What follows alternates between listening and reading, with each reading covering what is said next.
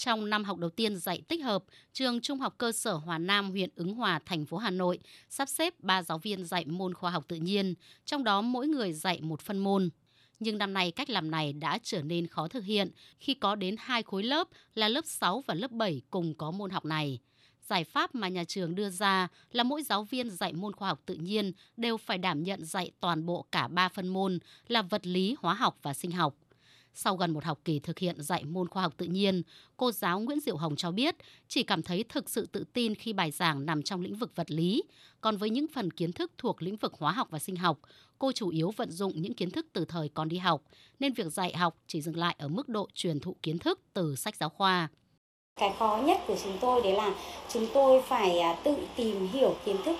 ví dụ chúng tôi à, đang là giáo viên lý thì chúng tôi phải tìm hiểu thêm kiến thức của phần sinh, tìm hiểu thêm kiến thức của phần hóa để lên lớp giảng dạy cho các con. Tức là chúng tôi phải tự bồi dưỡng rất là nhiều thì mới đáp ứng được cái lượng kiến thức trên một tiết học. Phần kiến thức mà theo đúng chuyên ngành của chúng tôi đảm nhiệm, chúng tôi cũng có thể khơi gợi được cái hứng thú học tập của các con. Nhưng đối với cái phần kiến thức mà chúng tôi cần phải tự tìm tòi, tìm hiểu thêm thì việc đấy rất là khó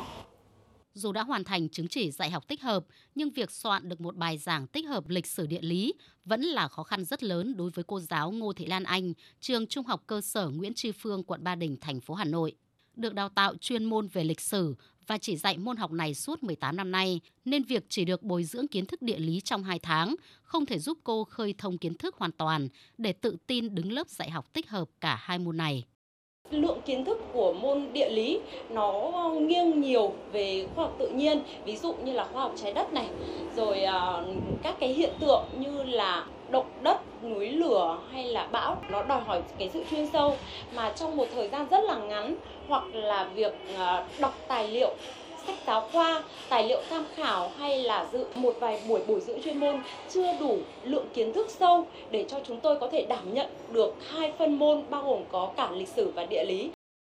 Không chỉ tại thành phố Hà Nội mà trong năm học này, hầu hết các trường trung học cơ sở trên toàn quốc đã giao một giáo viên dạy toàn bộ một môn tích hợp khoa học tự nhiên hoặc khoa học xã hội. Mặc dù 100% giáo viên đều được tiếp cận với sách giáo khoa và tham gia tập huấn, nhưng với vài buổi học tranh thủ, chủ yếu là nghe giới thiệu về chương trình, nên thực tế là đến nay giáo viên ở cơ sở vẫn rất lúng túng và áp lực mỗi khi lên lớp – qua hoạt động giám sát tại một số địa phương của Ủy ban Văn hóa Giáo dục của Quốc hội, bà Văn Thị Bạch Tuyết, thành viên của Ủy ban nêu thực tế.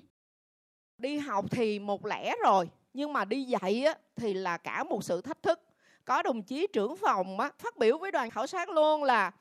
giáo viên vô là rất là sợ học sinh hỏi sâu cái vấn đề của cái môn mà không phải mình được đào tạo thầy cô dạy môn sinh là rất sợ học sinh hỏi môn lý. Mà giáo viên sử thì rất sợ là bị hỏi sâu về các vấn đề của môn địa. Và thầy cũng nói luôn là cái tâm lý của giáo viên là cứ hết một giờ học ra là thở phào nhẹ nhõm xem như là mình đã xong được việc của ngày hôm đó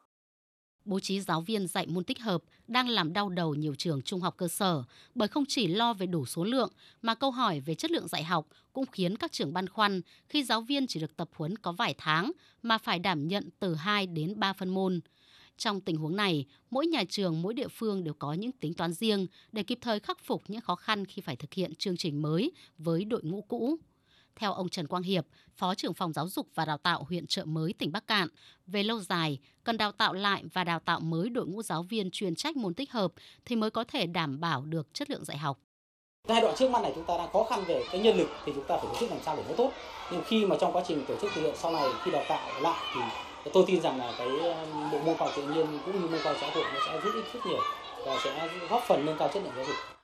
Dạy học tích hợp là một nội dung quan trọng được đặt ra khi thực hiện đổi mới chương trình sách giáo khoa. Đây không chỉ là thời cơ thay đổi của giáo viên, mà việc dạy môn tích hợp còn được đánh giá là xu hướng của nền giáo dục hiện đại, là cơ hội để học sinh vận dụng kiến thức giải quyết những vấn đề đặt ra trong thực tiễn. Thế nhưng giáo viên dạy môn tích hợp ở bậc trung học cơ sở đang đứng trước rất nhiều thách thức. Còn với học sinh, những người đang thụ hưởng chương trình giáo dục phổ thông mới, liệu có thiệt thòi khi mà chất lượng của những tiết học chỉ dừng lại ở mức độ vừa làm vừa sửa?